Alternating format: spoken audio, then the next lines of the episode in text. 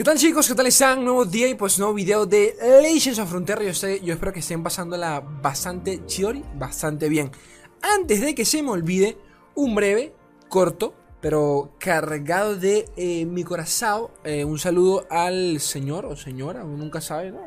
Nunca se sabe Al usuario de eh, YouTube, Jinx KDA, un saludo brosito ¿Por qué ahora? Porque sé que me lo pediste hace como un mes y se me olvidó totalmente. Y bueno, aquí tienes el saludo. Me da igual hacer esto porque sé que, no sé, lo hago con mucho cariño, ¿no? Si me lo piden, chévere. Este, a ver, a ver, a ver, a ver, a ver. El video de hoy, ya se me olvidó que iba a hablar hoy. No sé, gente, yo a veces prendo el micrófono y digo lo que salga. Nunca se sabe. no, mentira. Este... Celestiales, vamos a hablar de los celestiales, vamos a intentar repasar, vamos a leer un artículo de Mobalytics bastante largo por cierto, pero bueno, vamos a intentar acortarlo porque yo si me, si me sueltan la lengua aquí puedo durar dos horas hablando paja. El caso es que vamos a tocar, eh, bueno, el tema de los celestiales. En el canal ya hay, un, ya hay varios videos hablando de los celestiales cuando salieron. Hay un análisis completo de ellos. recuerden que por cada celestial unidad hay un celestial hechizo. Lo cual, pensándolo ahora, me, hizo pensar... Eh, me hizo, no sé, como imaginarme si habrán más celestiales. O sea, ¿saldrán en algún momento más celestiales? No lo sé. Curioso pensarlo. Porque ya, hemos hablado de los celestiales, ¿no? Sabemos que son unidades que son... Eh, por su coste están rotas. Eh, la, sí, la gran mayoría realmente están rotos, los celestiales. ¿En qué sentido? Bueno, obviamente que están rotos porque solo pueden ser convocados, ¿de acuerdo? Necesitan de otra carta para poder utilizarse y no solo eso, eh, la mayoría de, convocaciones son totalmente aleatorias, ¿de acuerdo? No, sabes qué celestial te puede tocar. Te puede tocar como una reverenda mierda. Bueno, ninguno es una mierda, sinceramente. Todos son según eh, qué, cuál necesites en la partida. Esa es la verdad. Si para un momento necesitas un bicho grande para cerrar la partida, pues obviamente vas a buscarlo. Pero si te sale un hechizo, pues vas a decir qué porquería, ¿no? Pero no deja de ser eh, un buen hechizo. Hay que, que, a eso es a lo que voy. Todo es según lo que tengas enfrente. Eh, el caso es que los celestiales, para dar un poco de contexto, ustedes saben que son de las, pocos, eh, de las pocas cartas, realmente arquetipos que se, se basan exclusivamente en el RNG. Es decir, en la aleatoriedad que del juego y, y que bueno, puedes ganar por, el, por un buen celestial en el momento exacto como una reverenda verga. A día de hoy eh, realmente son muy pocos los celestiales, así que creo yo que tanto las unidades como los, como los hechizos pueden ser útiles para cualquier momento de la partida. No sé si cuando empiezan a agregar más, si es que lo hacen en algún momento, pero bueno, si en algún momento agregan más, creo que me imagino que sí, porque es un arquetipo, o sea que eventualmente tendrán que meter más celestiales. Eh, cuando lo hagan, pues, eh, qué sé yo, no sé si, si, si, la cosa se pondrá mejor, peor, no lo sé. Porque mientras más celestiales, eh, te, puede, te puede afectar más, ¿de acuerdo? En el transcurso de la partida. Pero bueno, X. El caso es que eh, vamos a leer un articulito, vamos a repasarlo brevemente, las debilidades y fortalezas de cada celestial. Intentar buscar un contexto, cuándo utilizarlo y cuándo no. Esto parecería muy estúpido, porque como digo, depende mucho de la partida, pero eh, yo que mucha gente a veces como que o escoge malos celestiales, lo digo meramente por, ciertos videos que veo, qué sé yo. Eh, suele suceder que, el, eh, hay que hay que saber contra qué deck estamos jugando y cuál puede ser el celestial que más le puede afectar o que más directamente no, no puede quitarse de encima, ¿de acuerdo? Hay que saber cuándo utilizar un hechizo y cuándo directamente irse por una unidad. Y poquito más. Me callo un mundo. Vamos a leer el articulito. A la verga me veo demasiado blanco. Es por la, por la por la linterna que tengo acá y de paso por el monitor me veo extremadamente blanco. Hostia, hostia. Chicos, esta semana me corto el cabello, se los prometo, se los prometo. Siempre digo esta verga, pero se los prometo. Eh, un breve, una, un breve cuentico acá. Permítanme echar un cuentico acá. Este, mi peluquero, no sé, no sé cómo le dirán en su país. El peluquero, el barbero, el que te afeita, el que te agarra la cabeza y te la hace y te la deja linda. La cabeza acá arriba, no la abajo. Eh, mi peluquero pues eh, tenía COVID, tenía COVID en diciembre si no me equivoco, volvió a trabajar recién, pero sinceramente no les miento, le agarré como que idea, me acuerdo, lo vi, lo vi medio mal todavía, lo vi así como, como desganado y dije, dije, nope, dije, nope, todavía no, entonces... Mejor prevenir que lamentar. Y dije, bueno, me aguanto un poquito más porque en diciembre no trabajo, me pareció bastante raro. Y ustedes dirán, Slay, no seas gay y córtate el cabello en cualquier otro lado.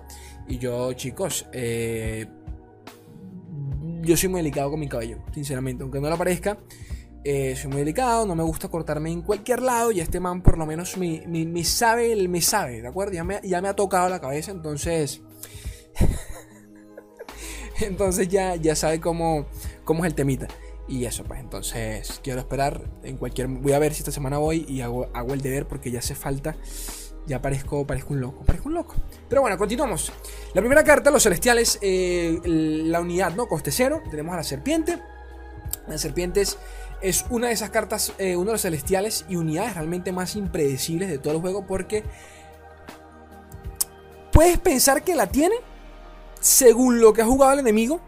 Sí, sí, ya sabes que ya sabes que tiene la chiquita coste 1, la puedes invocar también por lo puedes invocar por Zoe, lo puedes convocar también por el hay un hay una nueva unidad de Targón, el coste 4 de Aphelios, que vino con el kit Aphelios, que también convoca celestiales de coste 3 o menos, entonces ya sabes por allí que puedes optar por eh, la serpiente, pero repito, eh, realmente es una carta que nunca te la esperas. Cuando, cuando empiezan a pasar un par de turnos y si llegas a perderle el rastro a que todavía este man le queda un celestial por allí, te puede, bajar en el peor momento y te puede, te, puede, te puede joder la partida, es la verdad. Porque, como digo, cero de maná. Una de las primeras ventajas que tiene esta carta es más, leyendo acá un poquito, pasa que esto ya lo leí, solo estoy, es como que contextualizando y traduciéndoselo. Pero bueno, eh, entre sus fortalezas, lo primero que comenta acá Glins, eh, Beyond, que por cierto no lo comenté, el artículo es de Glins Beyond, así que todos los créditos van hacia él. Lo van a tener también en la descripción para que vayan directamente a ver, pues, eh, si quieren leerlo directamente en inglés. Yo lo agradecería bastante porque, bueno, es trabajo de él, ¿no? Pero bueno, el caso es que de Soft Pass, que es básicamente el pase suave, es una de las mejores herramientas que, tienen, que podemos utilizar cuando tenemos a la serpiente en mano, que es desarrollamos la mesa completamente o como, o como lo haríamos naturalmente. Y cuando vemos que el man se quedó sin maná o forzamos a que, a que, a que baje alguna unidad que quizás sea comprometedora, nosotros sutilmente bajamos a la serpiente. Y el man dirá, hijo de tu puta madre, yo no me esperaba la hijo de puta serpiente. Esto es muy bueno y ustedes lo entenderán, por ejemplo, en contra de Seth, en contra de Lucian, en contra de Dianita, en contra de Timin, por ejemplo. Es es importante buscar a como sea este celestial. Es uno de los, de los predilectos para poder quitarnos encima bichos económicos. No solo eso, también funciona para en contra del agro. Es, excelente cuando, tenemos, cuando vamos a encontrar un agro eh, relativamente suave como un bull agro o algo por el estilo, porque por ejemplo contra el Fearsome y todo este rollo de Dex tampoco funcionarían del todo para defender, pero sí para atacar. Es también lo bueno de eso, que bueno, cuando vamos a encontrar un Fearsome no pasa nada, lo bajo y me quito encima a esos bichitos de, de, 3 de daño que no puedo bloquear. Este. Y nada, aquí comenta también de que sirve para hacer tipo algún tipo de sinergia, por ejemplo, con, con Dianita, con el tema de la cascada pálida, para poder eh, sacarle aún más provecho al, a la carga, ¿no? Y poquito más. Bueno, también menciona una, que es el, último punto, el número 5, que es el Heraldo. Eh, que la carta, recuerden que también tiene sinergia con el hechizo Los, cielos descienden, ¿de, acuerdo? Es el hechizo Aurelion Sol. Los cielos descienden de Aurelion Sol. Eh, funciona muy bien. Que recuerden que esa carta inflige, es un hechizo que inflige 15 de daño. Escuchen bien, 15 de daño, porque yo creo que a veces se nos olvida que este hechizo existe inflige 15 daño y cuesta, si no me equivoco, estoy dando memoria, eh, cuesta 15 semanas. ¿Cómo coño de tu madre juegas 15 semanas? Bueno, su costo se reduce en 2 por cada celestial o dragón que tengas, ¿de acuerdo? Entonces, tener este bichito, coste 0, es bastante bueno porque cuando, cuando ya, ¿cómo decirlo? Cuando ya tienes cierta experiencia en contra de decks celestiales, eh, juegas mucho pensando en los cielos descienden. Más ahora que, por ejemplo, uno de los decks, de los decks más populares de Celestiales es el de Invocación, el de Invocación, que en su versión previa era Zoe con Diana, ahora es Zoe con eh, Aphelios. Eh, pues te meten allí los. Te meten una copia, a veces una, dos copias, mayormente una, de los cielos descienden. Y cuando menos te lo esperas, te hacen. Y listo, violado y a llorar a tu casa. Entonces, eh, cuando tienes experiencia, ya juegas pensando en eso. Ves los, celestiales que tienes, los dragones que tienes, y en base a eso pues, sacas números. Ok, puede o, no, puede o no tener maná para bajarme los cielos descienden. Y eh, eh, es como jugar en contra una ruina, en donde turno tras turno le cuentas exactamente el maná para saber cuándo atacar o pasar. ¿De acuerdo? Entonces aquí es exactamente igual. Lo van a tenerlo guardadito a la serpiente, es que el enemigo nunca se la espera. La tienes ahí guardadita y le baja el coste a los cielos de cielo. Entonces, eh, le puede caer por sorpresa si eh, no es precavido. Por el lado de los hechizos tenemos a Moon Silver, que en español que es plata lunar, ¿no? Es el luz de la luna. No me acuerdo. Bueno, Moon, Silver, eh, coste cero, hechizo ráfaga, reduce en uno el coste de algunas de tus cartas de la mano. Coste cero de maná. Contras y pros, yo creo que se, se, definen básicamente en esto. Pros, que te permite activar alguna carta demasiado eh, dominante en, el, momento, en un turno antes en la partida, básicamente. Segundo, la sorpresa, el hecho de que obviamente el enemigo nunca tiene, por lo general uno, nunca tiene en mente que, que, te pueden sacar esta carta. Entonces, por ejemplo, cuando hemos encontrado un Fiora y todo este rollo, ya le contamos muy bien el maná. Sabemos que con 4 maná tiene algún escudo. Si vamos en contra de Jonia, sabemos que con 4 maná tiene rechazar. Si le quedan 2, refutizar. Si, si es Sargon, sabemos que tiene cascada pálida. Si, qué sé yo, eh, Isla de las Sombras puede ser eh, por ejemplo, puede ser una ruina con 4 maná. Una, eh, sí, una ruina con 9 maná, una avalancha con 4. Con ruina me refiero a, a Isla de las Sombras. Eh X, hay hechizos, hay hechizos muy potentes, hasta el propio Field de Rush, por ejemplo, hay hechizos muy potentes que son, sabemos eh, cuándo van a llegar, ¿de acuerdo? Así que nos, adaptamos a eso. Pero cuando tienes una carta como Moon Silver y te la sacan de la nada, es como, coño, bro, no me hagas esto, por favor, que yo no me la esperaba. Y, suesta, y suéftale otra violada y a llorar a tu casa. Entonces, nada, ese es el, ese es el pro y el contra sería exactamente lo mismo. Que si no cuentas con una carta, que realmente sea eh, vital jugarlo un turno antes, es un poco como me, ¿de acuerdo? Es un poco como me a primeras. Porque realmente hay celestiales que te otorgan mucho más value que, que esto. ¿Saben a lo que me refiero? Eh, pero bueno, ahí se los dejo. Bueno, también para activar el tema del, del, del, del, del anochecer, pero poquito más realmente. Continuamos y pasamos a, los coste 1. Ya dejamos atrás los coste 0. Coste 1, el primero que tenemos es al The Charger. Eh, Overwhelm. Tiene arrollar. Coste 1, 4, 1.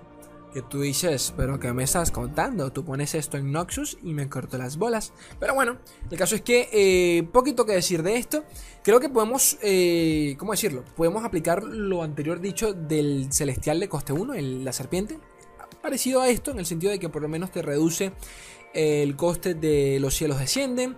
Eh, a la hora de los tradeos es excelentísimo, más, más allá de que te asegura un buen ataque, es decir, para determinado punto de la partida, si estamos muy apretados de, daño, o sea, si nos falta dañito, pues, coño, un, coste 1, 4-1 con, con, con, arrollar, en la mayoría de casos va a pasar por lo menos 1 o 2 de daño, ¿de acuerdo? Entonces, eso es vital a la hora de querer cerrar una partida.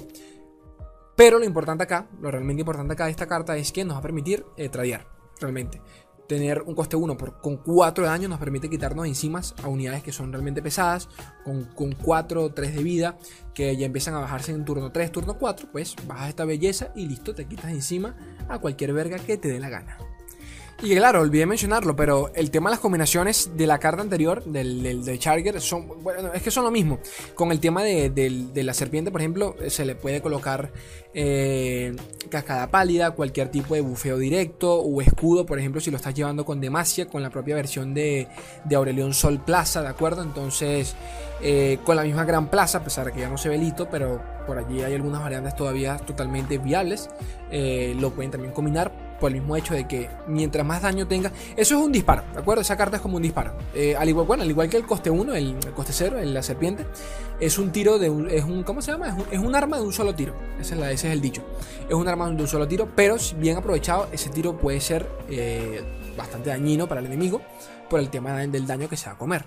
Entonces, pues eso, intenten buscarle el sentido a eso. Luego tenemos por acá Equinoxia. Esta preciosura es para mí uno de, eh, de, los celestiales que yo realmente más busco dependiendo de la partida. Porque siempre tener uno de estos celestiales es una preciosura. Yo creo que es, uno, es uno, también de los más situacionales porque en decks más convencionales al estilo, por ejemplo, ¿cómo decirlo? Demacia, ¿de acuerdo? Eh, no, te serviría de, no te serviría de mucho lanzarle un silencio. Que es, ¿A qué le puedes lanzar silencio en ese tipo de decks? Si la mayoría de cartas pues son, son, puros bichos con stats sólidos, daño directo, al igual que Noxus, por ejemplo. Pero la cosa se pone importante a partir de unidades ya épicas, a partir de los costes 6 para arriba, en donde ya casi todos tienen algún tipo de palabra clave que puede ser fundamental para el transcurso y desarrollo de la partida. Y allí es cuando Equinoccio entra en. Por ejemplo, Leviatán. Eh, Leviatán, o sea, anular un Leviatán es salvarte la puta vida, ¿de acuerdo? Un Leviatán, este, el propio dragón eh, de Targón, el, el mente dividida, Mind Splitter, no me acuerdo el nombre en español, Mind Splitter, que es, exactamente igual, eh, a dos unidades durante cada ronda, entonces, nada, lanzarle Equinoccio a una de esas cartas es cagarle la vida. A los dragones en general es por el tema de que todos llevan furia y de que de alguna forma u otra todos tienen palabras claves bastante buenas. Eh, algunos el, está, el coste 5, está coste 5 con desafío. Eh, están los celestiales, están los de Jonia, por ejemplo, también son buenos. Entonces, ah, bueno, eso es otro temita que también se puede utilizar bastante, no solo para defenderte de celestiales, sino más bien para cuando tú vas a atacar con un celestial e intentas de alguna forma u otra cerrar la partida. Eh, y resulta que el hijo de puta te baja otros, te baja un, te baja un, un ay su madre, un elusivo, ¿de acuerdo? Eh, a ver, porque capaz lo expliqué mal. Creo, creo que lo expliqué, mal. Estoy, estoy pensando en lo que acabo de decir y creo que me fui para el carajo. Pero bueno, eh, en estos casos en donde convocamos a un celestial con elusivo, que mayormente son los pesados y los buenos de los celestiales, lo guardamos, lo invocamos y el hijo de puta te baja otra unidad con, con evasión. Ahí es cuando entra Equinoxio y dice, no, brosito, hoy no, mañana quizás, pero hoy no, hoy no ganas. Entonces, nada, Equinoxio, analicen el dead que tienen en contra, piensen en cuáles de sus cartas son problemáticas, no hablamos de campeón, hablamos de seguidores, cuáles los seguidores son problemáticos, por ejemplo, el Timo Sejuani, cuál, cuál, es, es el problemático en el Timo Sejuani, los bichitos que te, que que te, llenan que te llenan el mazo de hongos, eh, en Noxus, por ejemplo, cuál podría ser un problemático. Eh, unidades con, con, abrumar, por ejemplo, can lanzarle esto a un farrón, quizás, a un leviatán. Eh, en Targón igual, o sea, es cuestión de ir analizando cuál es el peor seguidor que puede tener ese deck que más nos afectaría y basarnos en eso y poquito más. Pasamos a los costeos y comenzamos con el, mensajero, el buen perrito, el buen... Eh, ¿Qué raza es esta gente? Me comenten allí, por favor. no les miento, yo amante de los perros soy. Claro que sí a pesar de que no, bueno, sí tuve, sí tuve, iba a decir que no tuve, pero bueno, no era mío, lo cuidé durante mucho tiempo, pero bueno, al final del día como que no era mío, a pesar de que sí lo cuidamos acá y todo el tema.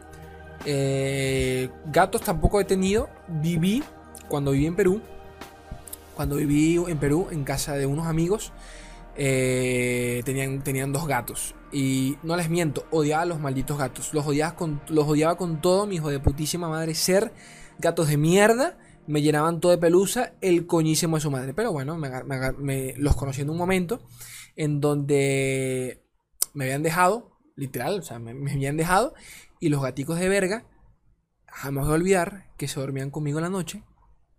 Y, y por más gay que suene eso, que con gay no lo digo de manera despectiva, así, lo decimos acá, disculpen. Eh, pero por más gay que suene el temita, se dormían conmigo todas las hijos de puta noche. Y yo recuerdo que yo agarraba la mantita, agarraba mi sabanita, me dormía con ese frío hijo de puta en el invierno. Y el gato cabeza de huevo a las 3 de la mañana se acostaba en mi espalda. Y yo decía, no estoy solo. Y eso. Entonces nada, eso, realmente. Eh, nada, realmente aprendí a agarrarle mucho cariño a los gatos. Pero bueno.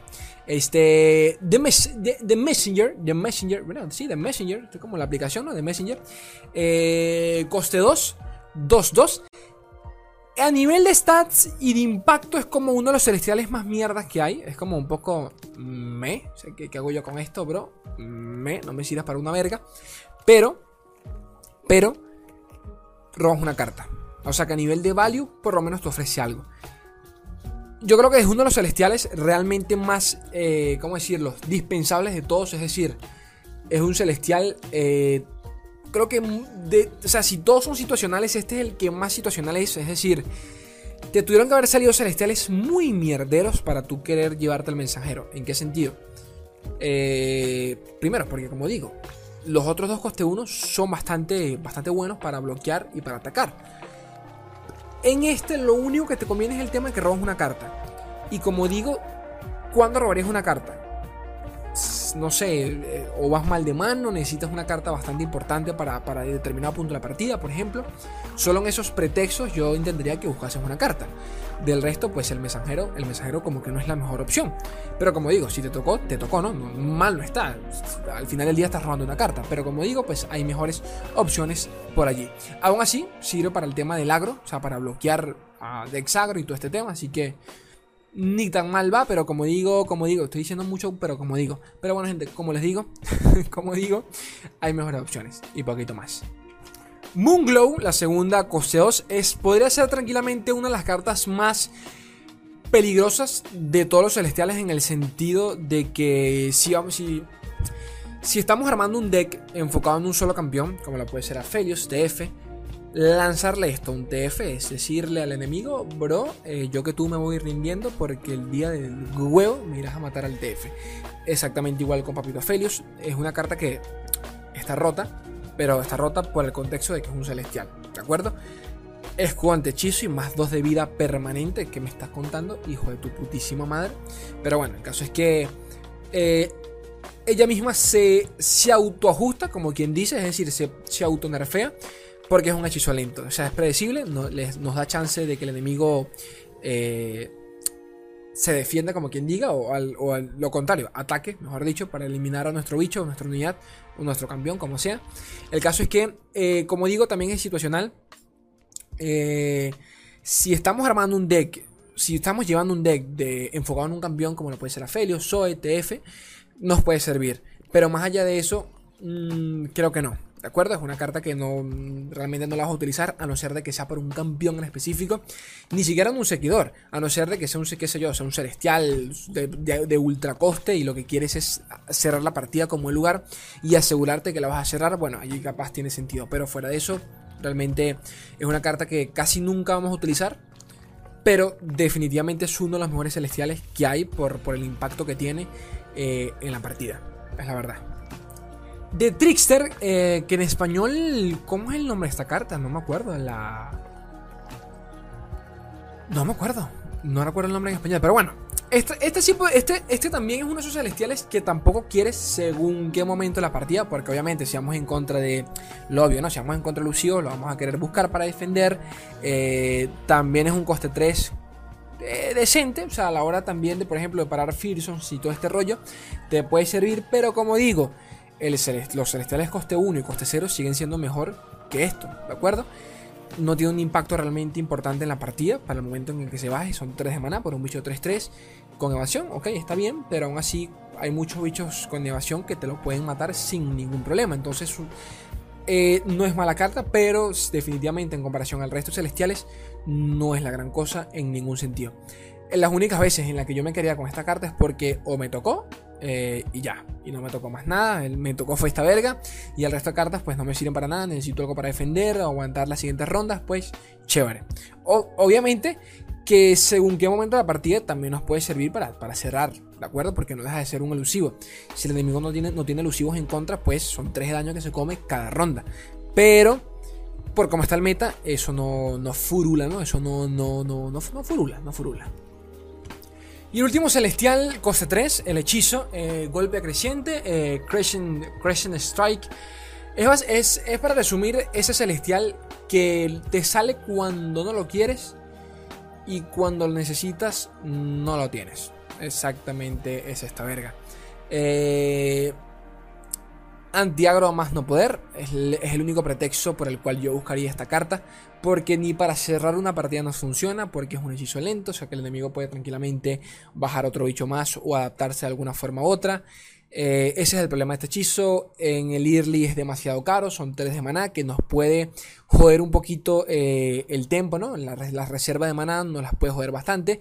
Pero como digo, si vamos en contra un agro muy pesado, por ejemplo, que nos bajen una Sejuani que nos bajen un Darius, eh, sí, unidades pesadas, más que nada, es realmente, es una salvación, ¿de acuerdo? Es una salvación porque sabemos que en esas rondas puede venirse un OTK de putísima madre y tener esta cartica acá es una puta salvación. Como digo, es aún más situacional que, el resto, pero eh, es casi que exclusiva de Dex Agro y poquito más, porque no tiene un impacto alguno en, el transcurso de la partida. No es como el resto que puedes quitarte un bicho encima, no, esto es básicamente, por favor, dame, por favor, quiero respirar, déjame respirar un poquito más, déjame respirar y continuamos la partida. Es exactamente eso. Continuamos con las coste 4. Eh, comenzamos con la preciosa La Viajera, ¿de acuerdo? O bueno, el precioso, pero creo que ahora es preciosa, ¿no? La preciosa La Viajera, eh, celestial coste 4, 3, 4. Aquí la cosa se pone rica, aquí es cuando ya le empiezas a poner un poquito de, de tu condimento eh, preferido la sopa. Bueno, aquí es exactamente igual. no es el celestial quizás que buscas, ¿de acuerdo? Para, para, para, para tener un impacto durante la partida. Eh, pero definitivamente es el celestial que necesitas para sobrevivir durante el transcurso de la partida. Primero, el tema de la curva. Eh, mayormente en el turno 3 tenemos a la Daybreak, a la, sacerdotisa Solari con, con, Amanecer, que convoca. Si nos sale este man, es perfecto, porque nos aseguramos que en, el turno 4, por curva, vamos a poder bajarlo. Segundo, por, por 4 de maná, un 3-4 está realmente bien. Esto ya lo he dicho miles de veces. Se agradece mucho más la vida que el daño, ¿de acuerdo? El daño te lo puede dar realmente cualquier bicho. Mayormente todos, la mayoría de, unidades se enfocan más en daño que en vida. Pero los que tienen vida suelen, se, eh, les suele sacar mucho más value por el simple hecho de que pueden defender y pueden durar eh, más rondas durante... Sí, pues durante... Pueden, pueden durar más rondas, tan simple como eso. Entonces, la viajera la puede, puede defender en esa ronda en la que se baje y tranquilamente puede defender en la, en la, siguiente o atacar, como sea el caso. Entonces, ya por allí es excelente. También por el simple hecho de que nos permite seguir buscando al celestial que estamos necesitando, ¿de acuerdo? Quizás nos salieron unos celestiales de mierda, pero necesitamos seguir buscando el que, el que estamos necesitando para cerrar la partida, si sea un hechizo para, para limpiar mesa, qué sé yo. En base a eso, a la viajera es nuestra salvación. Realmente es uno de mis celestiales favoritos, sencillamente porque nos da buen, eh, buen posicionamiento en la mesa. Otra convocación, lo cual está realmente bien. Y poquito más, se baja en curva y es una belleza. El celestial de coste 4, Great, eh, in Stars, creo que se pronuncia así, Greiting. Greiting, no, Graiden. Graiden, no, es Greiting. A la verga, qué mal inglés. Bueno, el caso es que, eh, escrito en las estrellas, este hechizo coste 4, que robamos un campeón, reduce su coste en 1 y de paso, nos, de paso lo bufea en 2 y 2. Por coste 4 de maná, hay que. Es un poquito, un poquito pesado. Pero eh, definitivamente esto, esto depende mucho del deck, del deck que tengamos en contra, de los removals que el enemigo pueda llegar a tener y en base a eso, que nos, eh, si realmente nos conviene utilizar este hechizo o no, ¿de acuerdo? ¿En qué sentido digo esto? Primero, si tenemos un Aphelios, un TF, una Zoe, una Dianita, por allí puede funcionar para intentar eh, sencillamente bufearlos, ¿de acuerdo? Tienen que pensar en eso. Esta carta, mm, lo, de, reducirle el coste realmente no es gran cosa.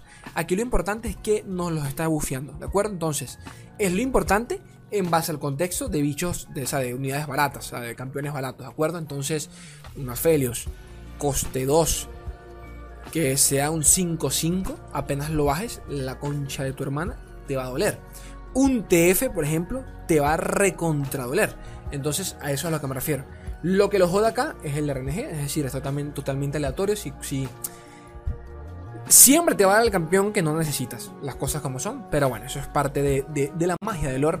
Y bueno, también podemos meter aquí en el, paquete a Aurelion Sol. El hecho de que Aurelion Sol lo podamos bajar una ronda antes es totalmente importante, ¿de acuerdo?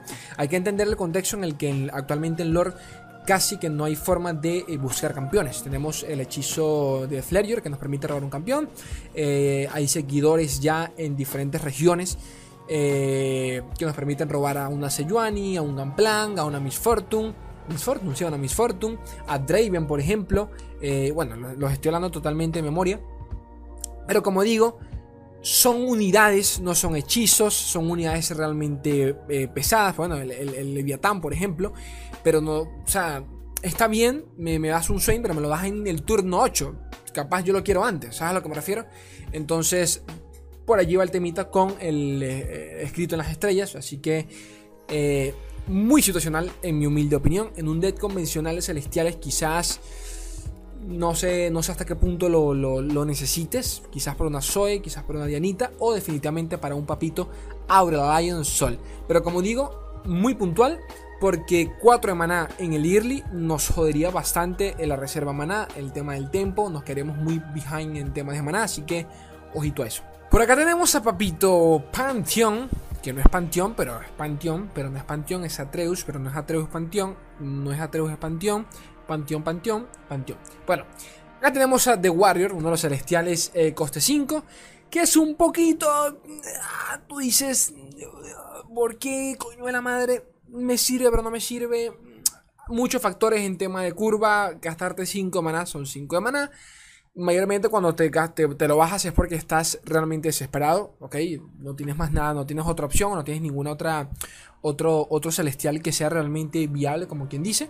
Entonces decides irte por The Warrior, ¿de acuerdo? Quieres quitarte algo encima, una Miss Fortune, un TF, una unidad realmente importante o determinante para la partida, así que optas por él. ¿Qué sucede? Que mayormente este man no dura más de dos rondas. No dura más de una ronda, disculpen, no dura más de una ronda que es todo lo contrario a lo que les estuve comentando, por ejemplo, de eh, la viajera. La viajera es muy, o sea, funciona muy bien para, para, la curva que tiene, para el coste 4 de maná. Eh, de Warrior 5.5 ya hay unidades con 5.5 que eh, de coste 5 que son hasta un poquito mejor, ¿de acuerdo? Entonces, el tema de que tenga desafío también, obviamente, que le, otorga mucho value. O sea, es una carta muy. Para cuando se baja esta carta, el enemigo va a jugar a como el lugar en base a ella. Pero por el mismo hecho, cualquier cosa te la puede joder. Un aturdimiento, un silenciar. Un silenciar y te quedas con un bicho 5-5 ahí sin hacer nada. Eh, muchas cositas, ¿de acuerdo? Muchas cositas. Entonces, dependiendo de la partida, hasta el coste cero, hasta la serpiente te puede salir mucho mejor. Porque la serpiente eh, la quieres utilizar y ya, te deshaces de ella. La bufeas, por ejemplo, con una, con una cascada pálida, con una gema, lo que sea, y listo. Eh, ya tiene utilidad. El Warrior también, pero como digo, son 5 de maná que puedes perder a la nada si el enemigo tiene respuesta para él. Entonces, es un poquito como que por favor lo bajo y rezas a Papito Jesús que no tenga nada para que lo, para que lo pare. Lluvia de meteoros es el hechizo coste 5 de los celestiales. Inflige 4 daño a un enemigo y 1 a otro. Medio, medio, medio, medio, medio, medio, medio. ¿Qué sucede? Tienen que entender de, de por qué existen hechizos como Disparo Místico, eh, Comienza a emocionarte, eh, Te atrapé, el hechizo, uno de los hechizos del kit de V, por ejemplo, los nuevos hechizos de Víctor que infligen uno de daño, dos de daño y después se estaquea 3 de daño. Esos hechizos existen porque funcionan para el early game y solo para el, para el game. Para partidas mucho más pesadas, para decks mucho más desarrollados, ese tipo de decks eh, se quedan sin eh, removals, ¿de acuerdo? Te quedas sin herramientas para quitarte una verga pesada con 7 de vida, 8 de vida, no tienes cómo, ¿de acuerdo? A sea que tengas un termogénico, no te vas a gastar todo tu maná para matar a una unidad, ¿de acuerdo? Entonces, ese es el detalle de por qué eh, siempre vemos hechizos económicos haciendo poquito daño pero ya cuando, cuando pasan, ¿cómo decirlo? Pero ya a partir de cierto maná, por ejemplo, de, hechizos de 5 maná para arriba, ya directamente matan a una unidad, como lo puede ser Venganza, como lo puede ser La Ruina y todo este tipo de hechizos, eh, en donde, bueno, los propios celestiales, que ya vamos a hablar de ellos, en donde básicamente buscamos eso, ¿no? Y ya es matar la unidad. ¿Qué sucede? Que por 5 de maná, ya es demasiado maná para para el punto de la partida en donde la vas a utilizar, en donde ya vas al mid game, en donde ya las unidades están muy estaqueadas, en donde un dragón ya puede tener mucha vida, en donde ya, ya, ya hay unidades pesadas, ¿de acuerdo? En donde, donde ya esto quizás no te sirva para una verga. Entonces, si esto fuese, por ejemplo, y lo digo en serio, si esto fuese, inflijo 3 de daño a una unidad y 1 a otro, y costase 4 de maná, por ejemplo, créanme que fuese mucho más worth, ¿de acuerdo? Fuese mucho más viable, pero no lo es. Entonces, como digo, para el late game, este, este hechizo no te sirve para una verga. Pero hay escenarios muy puntuales, en donde tú sabes que el enemigo no tiene cómo parar este daño, no tiene algún tipo de eh, bufeo, qué sé yo, algún tipo de escudo, Sharpside, Demacia, más bien quizás el man va con Noxus y sabes que no tiene cómo quitarse de alguna forma este hechizo, así que allí, allí y solo allí quizás pudiese funcionar perfectamente porque sabes que como sea vas a infligir el daño totalmente de, manera segura y allí te puedes quitar hasta dos bichos encima. En la mayoría de casos, eh, Lluvia Meteoros lo utilizo yo personalmente exclusivamente en contra del agro. Me parece que es la mejor opción que tenemos. Pasamos a las coste 6 y tenemos ya a las, eh, las hermanas, ¿de acuerdo? Las hermanas, la hermana dorada y la hermana eh, de Silver Sister. Coño, en español, ¿cómo se dice? Dorada y plateada. Bueno, la hermana de la luna y la hermana del sol. Que me pregunto, me pregunto si, si serán así en realidad, ¿saben? O sea, ustedes se lo imaginan así, se lo imaginan dos mujeres así, bueno, mujeres, no sé, bueno, sí, son sisters, ¿no? Son hermanas. Pero, verga, este, esta tiene la cabeza aquí de la luna, la forma de la luna, hermano, y tú dices, vergación, qué miedo. El arte, este creo que no es Sixmar Vodka, creo que este es Kudos Production, si no me equivoco. Vamos a lo que vamos. The Sisters, las hermanas, podrían ser tranquilamente uno de los mujeres celestiales.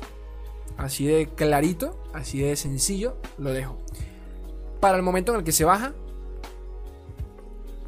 coste 6, bajar dos unidades es un dolor de cabeza. Un 4-3 más otro 4-3. Uno te arroja de vida, el otro es elusivo.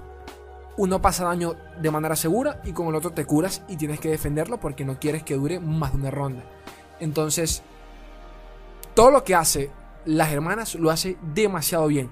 La única pega, y sería la única realmente, es el tema de la vida, que tienen 3 de vida. Es realmente son bastante tradiables, ¿de acuerdo? Pero repito, no dejan de ser 2 unidades por 6 de maná. Para agro es perfecto.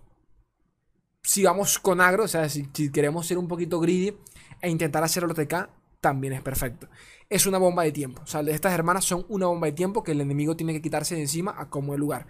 Por eso el temita de que me aparecen uno de los mejores celestiales que hay y realmente quejas poquitas, el tema de la vida quizás, pero definitivamente es uno, de esos celestiales que según la partida siempre es, preferible quedártela y tenerla allí asegurada porque cuando la bajas ya el enemigo sabe que tiene que matarla porque te vas a curar, eh, eh, es complicado, es una bomba de tiempo por donde la veas.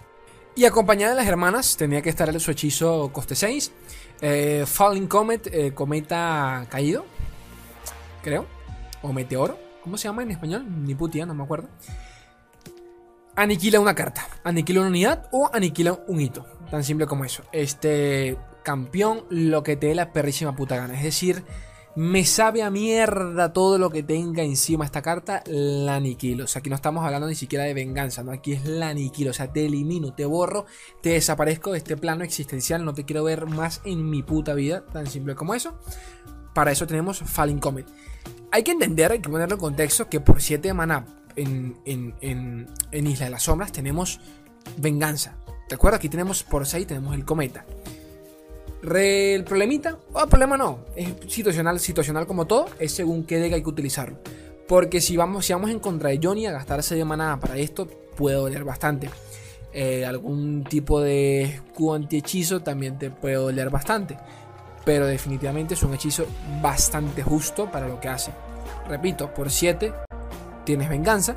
Por 6 tienes un aniquilar que de paso te permite quitar un hito. Así que si vas en contra de un Danraka, algún plaza, especialmente un Danraka, ese es el celestial predilecto que tienes que buscar a como de lugar y poquito más. Ya vamos acabando y vamos, a pasar con los costecientes eh, de Destroyer o el Destructor. 7-7 eh, con arrollar y con escudo anti-hechizo. Aquí las cosas como son. Esto es una vergota dura, dura grande, eh, venosa y negra. Tan simple como eso. Eso es lo que es esta verga la mayor pega que tiene es el coste, un poquito la vida, es decir, a nivel de tradeo sabes que te va a durar dos ronditas.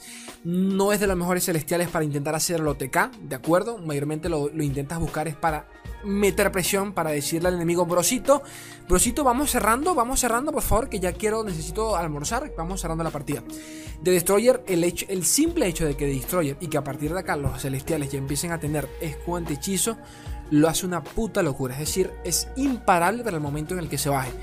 ya sabes que no los van a matar, no lo, no lo pueden silenciar, o bueno, sí pueden, pero tienen que gastar dos hechizos, a eso, a eso es a lo que me refiero. O sea, para ese momento de la partida, toda la atención va enfocada en este man. ¿De acuerdo? Es tan simple como eso. Va todo enfocado en este man. Y esa es la ventaja que tiene. De que definitivamente va a gastar recursos en quitárselo de encima. 7 eh, daños, son 7 años que el enemigo tiene que parar a como el lugar. ¿De acuerdo? Tiene que pararlo porque necesita quitárselo encima en la siguiente ronda. Si llegas a atacar dos veces con este man, ya, ya el man debería estar en problema y ya deberías estar cerrando la partida. Entonces, esa es la mayor ventaja que tiene de Destroyer. Es un. Es el. Es un celestial justo. Muy justo. O sea, justo para la curva en la que se baja. Lo precioso de este celestial es el abrumar y el mismo escuante hechizo que lo hace totalmente imparable. Y un pequeño bufeo, cajada pálida, algún tipo de chiste de gemita que, que tengamos por allí y, la cosa sale de control. A mí me encanta, definitivamente es uno de mis favoritos. Carece o no carece, no es como el resto de celestiales que son elusivos, que prefieren pasar por debajo de los enfrentamientos directos, pero definitivamente son 7 son siete años que el enemigo tiene que parar. Inspiración cósmica y eh, para este punto ya las cosas empiezan como a salir de control. Ya, ya aquí la cosa está demasiado rico, rico, Puerto Rico. Eh, inspiración cósmica, eh, si presencias, no, si contemplas un celestial, le otorgo a todos tus aliados, sea donde sea que estén, más 2 y 2. Esto está rico, rico, Puerto Rico. Problemas, problemas directamente si, si contemplas un celestial. Es decir, que si no tienes nada en mesa te quedas como... Eh, eh, bueno, en mesa no, disculpen, en mano también es como... Porque, porque a mí puede pasar, te lo mataron, lo gastaste porque fue un hechizo. Entonces, dejó de tener esta carta y no tener, y no tener un celestial antes. Así que puede ser problemático en ese sentido. Eh, pero definitivamente, esto, esta, carta tranquilamente puede ser un win condition bien utilizada. el problema es, saber cuándo utilizarla. Porque necesitas mesa para poder utilizarla. Es decir, que si vas en desventaja de mesa, tener este celestial no te va a servir para absolutamente nada. Por el impacto que genera la partida. El impacto es exclusivamente en base a tus unidades. Si no tienes unidades, ¿qué vas a hacer? Una verga. Eh, son 7 de maná. O sea, para el momento en el que se baja, prácticamente que estás perdiendo todo tu maná. Rezando que el enemigo no te va a limpiar mesa de ninguna forma. Entonces hay que pensar muy bien ese, ese turno, ¿de acuerdo? Cómo va a contrarrestar lo que voy a hacer. Pero si lo logras utilizar a partir de este momento, ya es prácticamente que llegó el play, por lo menos a nivel de tradeo, ¿de acuerdo? Para este punto, a nivel de tradeo, es casi imposible de que el enemigo te gane, ¿de acuerdo? Porque cualquier bicho coste 1, coste 2 que bajes, va a estar más bufiado que eh, un coste 4, coste 5 de él. Entonces, es lo bueno que tiene inspiración cósmica. Coste 8 y tenemos la llama inmortal, creo que será la traducción en español, de Immortal Fire. Eh, coste 8, 6, 5, ¿de acuerdo? Esto tranquilamente pudiese ser un win condition. Tan simple como eso para resumir el efecto de la carta. Es un elusivo 6-5 que eh, cuando se me invoca gano más 1 de daño por cada celestial que haya jugado para, eh, durante todo el juego. ¿no? Para este punto de la partida ya esta carta podría ser tranquilamente un 8-9, quizás 8-9, depende, depende, de la partida. Puedes bajarla hasta 7, la puedes bajar con 7 de daños, 8 o 9 de daño, qué sé yo. Este. Pero bueno, lo importante viene a continuación. La primera vez que yo debería morir, o sea, que debería morir, recupero toda mi vida eh, al instante. Entonces, básicamente es un Trindamer 2.0. Tienes que matarla dos veces. El detalle que por 8 de maná, por 8 de maná, repito, si ya has invocado celestiales antes, puede servir como no al mismo tiempo, ¿de acuerdo? Porque por 7 tienes al destroyer, al destructor, que son 7 daños seguro como el lugar, más escudo anti-hechizo, más abrumar. Es un daño casi que seguro. Aquí se podría decir que igual es seguro porque sabes que la, la tienen que matar dos veces pero basta un silenciar para que la man, para que la chiquita diga, mm, estoy pequeña. Entonces, allí está. Yo creo que esa es la mayor pega que tiene la carta. El tema de que un Hush te puede cagar totalmente el, uso de la carta. No dejan de ser 8 de maná, pero bueno, definitivamente, si fue la que te tocó, definitivamente deberías ir por ella porque es un win condition sólido hasta decir basta. Y más, como digo, si sabes que vas, eh, si sabes que el man no tiene, no tiene nada en contra, ¿de acuerdo? No tiene ningún tipo de, de, removal directo. Esto no te lo va a quitar mm, de ninguna forma. Tan simple como eso. Con 8 ya estamos terminando. Eh, Cosmic, rayos cósmicos. Hechizo lento, coste 8. Si eh, contemplas un celestial, eh, aniquilo a todos los enemigos con 3 o menos de poder. Yo creo que tranquilamente este pudiese ser uno de los peores celestiales. bueno, peores digo porque el meta tampoco lo permite realmente. Es decir, para ese punto de la partida realmente te está afectando un bicho coste 3, o sea, de, 3 de daño, ¿saben a lo que me refiero? Creo yo que ese es el mayor problema que tiene este celestial eh, en, específico. 8 eh, de mana, por lo que hace es como, como que no me parece. Hay counters directos, claro, por ejemplo, la te, te, estarás quitando tranquilamente encima a un par de Anivias, qué sé yo, un par de huevos, por ejemplo. Eh, hay, ciertos casos en los que te puede servir sin ningún problema, eso no lo pongo en duda. Hay ciertos casos, como digo, pero en la mayoría de ellos yo creo que la que le sigue, su hermanita coste 9, me parece a mí mucho mejor. Pero como digo, pues depende del contexto de, lo que esté jugando. Para ese punto de la partida, mm, esto no debería ser una prioridad. No debería. The Great Beyond, que sería el más allá, creo que se llama en español, no me acuerdo sinceramente. The Great Beyond es uno de esos celestiales, bueno, es el celestial, mejor dicho, que prácticamente pudiésemos compararlo con Aurelion Sol. En donde cuando vas a Aurelion Sol ya tú sabes que vas a ganar la partida, en el sentido de que ya tú sabes que le estás poniendo un, le estás poniendo un reloj al enemigo, ¿no? un cronómetro. Rosito, ya sabes que te quedan un par de turnos hasta que decidas o, intentes cerrar la partida, ¿de acuerdo? Así que te, te recomiendo que lo hagas ya de Great Beyond es exactamente eso. Es un elusivo dragón. Elusivo dragón escudo anti-hechizo. Que aumenta su daño por cada celestial que hayas jugado. Este tipo de carta que tú dices. Yo quiero de la que se meten en río. Yo quiero, yo quiero, yo quiero de eso. Pero bueno, el caso es que su mayor pega los 9 de maná que te estás gastando. 9 de maná que estás haciendo así. Y listo. 9 de maná que no van a volver en un buen rato. Entonces, al igual que Aurelion Sol, eh, se, se piensa mucho si vale la pena bajarla. O sea, si hay que estar muy seguro cuando bajarla. Que vale la pena, claro que lo vale. Corrijo eso, claro que lo vale. Pero hay que saber cuándo bajarla. Porque que te eliminen de alguna forma u otra en ese turno por, por X o por Y, que sería casi imposible porque tienes como hechizo, pero bueno, ustedes me entienden. ¿Te la pueden bloquear? Sí, pero tiene dragón, o sea, tiene furia. En la siguiente ronda va a volver a atacar. El, en la siguiente ronda de ataque, sabes que vas a volver a atacar y tranquilamente no va a morir, va a seguir con la vida full. Entonces, a eso es a lo que me refiero. Es un, es un win condition, al igual que por ejemplo el, la coste 8, la, la, la llama inmortal, también representa un win condition tremendísimo. Supernova ya es uno de mis favoritos, eh, sinceramente, por, y más por el meta actual en donde tenemos cartas eh, campeones como Anivia, por ejemplo, el propio Papito Aphelios, el TF, este tipo de unidades que se empiezan a bufiar de la puta madre gracias a Lito, en contra de Soraka, en contra de Papito Tankensh, eh, en contra de Noxus, en contra de Flareor con el tema de los elixires, con la vida, con la regeneración. Supernova es anda a dormir, anda el coñísimo de tu madre. Tan simple como eso. La mayor pega es que te obliga, al igual que los otros hechizos, eh, a que contemples un celestial para que funcione. Entonces, como que un poco muy. Ah, ¿sabes? Es como. Coño de tu madre, porque a veces sucede que no tenemos. A veces no tenemos el celestial. Hay que, hay que recordar que en una partida promedio, realmente son contados con las manos los celestiales que llegamos a utilizar. Entonces, suele suceder que no tenemos para supernova. Y, hay que pensarlo, ¿de acuerdo? Hay que pensar cuándo puedo utilizarlo, cuándo sí, cuándo no. Además, es una carta que, al igual que la ruina, por ejemplo, bueno, no, al, corrijo, al contrario de la ruina, Supernova no sueles verla venir, ¿de acuerdo? Con la ruina sí, porque sabes que la tiene, turno, eh, sabes que la tiene, cuentas la maná y juegas en base a la maná.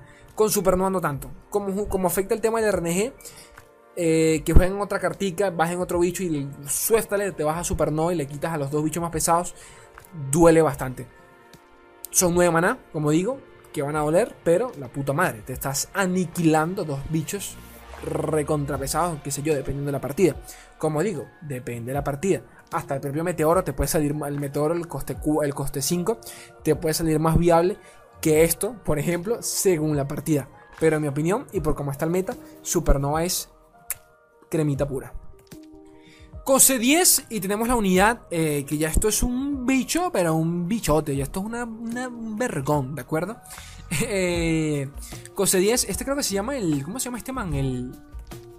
el estoy hablando de memoria, en, español es la nada, el vacío, no me acuerdo bien. The Scourge, no sé la traducción, disculpen.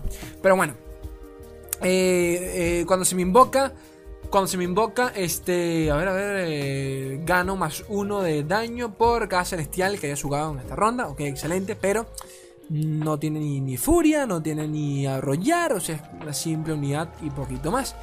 Este, cuando ataco, que aquí es realmente donde viene lo bueno, cuando ataco le otorgo a todos mis aliados más 2 y 2 y arrollar durante esta ronda. Si nos ponemos a pensar, es como una combinación de del, Destroyer, por ejemplo, que nos da arrollar. También tenemos un poquito de inspiración cósmica que nos permite bufear la mesa. Es un poquito de todo realmente. Eh, yo prefiero este celestial mm, para esos momentos en los que queremos realmente limpiar mesa. No tanto para buscar el overkill, el OTK, que obviamente que también lo estamos buscando, sin duda alguna lo estamos buscando. Pero cuando decimos Sí quiero cerrar la partida, pero también quiero limpiar mesa por si tiene algún tipo de curación, de stuns, cualquier cosa. Con esta verga estás de alguna forma u otra eh, distribuyendo el, el, focus, ¿de acuerdo? Con el resto celestiales, el focus va directo al celestial que bajas. Así, eh, las cosas son tan simples como eso. En cambio, con este man, lo bajas y a no ser de que tenga como estunearlo para ese momento, ¿de acuerdo? Para ese momento exacto, si atacas con él, distribuyes el focus al resto de tus aliados. Porque este man no tiene arrollar, pero el resto de bichos que tienes en la mesa sí lo tienen. Y allí, allí es donde entra el problema. Para el enemigo, no para nosotros. Eh, el problema de él, de nuevo, el, gasto que conlleva son 10 de maná, que tienes que pensarlo bastante, pero bastante bien. Eh, definitivamente preferiría el coste 9. Cualquiera de los otros celestiales, lo digo así de simple, lo preferiría antes que él. Por el simple hecho de que ni siquiera tiene escudo de hechizo, ¿de acuerdo? El único, bajo el único pretexto en el que yo bajaría a este man es sabiendo yo, pero estando 100% seguro de que no tiene cómo matarlo para el momento en el que yo lo baje. Ese sería el único pretexto por el cual yo bajaría a este man. El único. En el que yo esté totalmente seguro que el, enemigo no tiene nada que lo detenga para esa ronda. Tan simple como eso. Si yo sé que tiene algún tipo de stunts o cualquier otra mierda, directamente pues prefiero optar por otro celestial o directamente pues reservarme semana. Pero como digo, depende de cada partida. No me parece que sea el celestial coste 10 que, tú dirías esta verga me va a ser, ¿sabes? Porque es más predecible, te es, más lento, no es como el anterior, no es como el... ¿Cómo se llama el anterior? Se me olvidó el... Se me olvidó. The Great Beyond, disculpen, The Great Beyond. The Beyond sí me representa una amenaza mucho más predominante para ese punto de la partida, por el simple hecho que tiene evasión, es, muy maldito el de Great Beyond. Pero bueno, como digo, eh, el otro me gusta más cuando veo que el enemigo tiene la mesa muy llena, bichos muy pesados, te permite limpiar, asegurar que tus bichos se mantengan con vida, son dos de daño cada uno, dos de vida cada uno y dan de daño también, con Overwhelm, una cosa de locos, pero no me parece definitivamente el mejor celestial. Leyendas vivientes llega para ese punto de la partida en donde definitivamente eh, ya no tienes mucha mano, ¿de acuerdo? Y dices, ok, necesito recuperarme de alguna forma. Leyendas Vivientes dice, hola, eh, mucho gusto, me llamo Leyendas Vivientes y quiero hacerte la vida un poco más fácil, ¿de acuerdo? Esto es una cosa recontra bella. Pegas que tiene, bueno, voy a leer por si alguno no sabe lo que hace Leyendas Vivientes, el hechizo coste 10 de los celestiales, el cual llena tu mano de celestiales aleatorios con eh, fugaz en la mano. Eh, y de paso rellena todo tu mana nuevamente. Entonces, eh, nada, básicamente llenar tu mano de celestiales que eh, tienen fugaz. ¿Funciona? Claro que sí. La puta madre, claro que sí, por el tema de, de, flexibilidad que te da para ese punto de la partida donde puedes ver, puedes, puedes optar a ver cuál celestial te es más conveniente, ¿de acuerdo? El problema, que si tienes la mano full, no te sirve de nada. Tan simple como eso. Eh, realmente se le saca mucho más provecho cuando tienes la mano vacía porque puedes optar por mucho más celestiales. Pero si tienes, qué sé yo, 6, 7 cartas, gastarte esto quizás no sea lo mejor, ¿de acuerdo? O qué sé yo, buscar este celestial quizás no sea lo mejor. Como digo, esto llega y es necesario para cuando tengamos la mano realmente vacía y escasa de cartas. Entonces allí, ok. El, tema de la aleatoriedad es lo que también nos puede joder porque nos puede dar celestiales realmente malos, como digo. Eh, o no malos, porque todos son buenos realmente, pero según qué contexto. Entonces quizás no es un celestial que para ese punto de partida, que para ese punto ya es turno 10, la puta madre. Bueno, turno 10 no, porque también según el mana que tengas. Pero ustedes me entienden, ya, ya no estamos hablando ni siquiera de mid game, sino de late game. Entonces para ese punto de la partida ya estás buscando, eh, ya estás buscando pues cerrar la partida de alguna forma u otra. Estás buscando un celestial específico y que no te lo dé puede ser doloroso, ¿de acuerdo? Pero aún así eh, no deja de ser bueno, te permite llenar la mesa, de repente puedes adaptarte allí un stun, silenciar, te da, te da, te da, te da la versatilidad, ¿cómo se? ¿qué me pasa con el español? Te da la versatilidad, versatilidad, versatilidad, versatilidad. Mide Alzheimer, olvidemos esto. Te da la flexibilidad eh, de, de, de crear tu propia win condition, que es lo que me encanta de esta carta silencio, stuns, ataco, bajo el destroyer, bajo lo que me dé, eh, aniquilar. Ustedes verán cómo se adaptan a esta verga. Y realmente, poquito más. Y bueno chicos, poquito más. Yo no sé cuánto va a durar el video. Me imagino que durará como una hora. Espero que no. la puta madre. El caso es que, nada, saben que me, gusta hacer estas guías para, para, el, para el jugador más nuevo. No más nuevo, porque, bueno, jugador promedio, ¿no? Que no sabe de repente.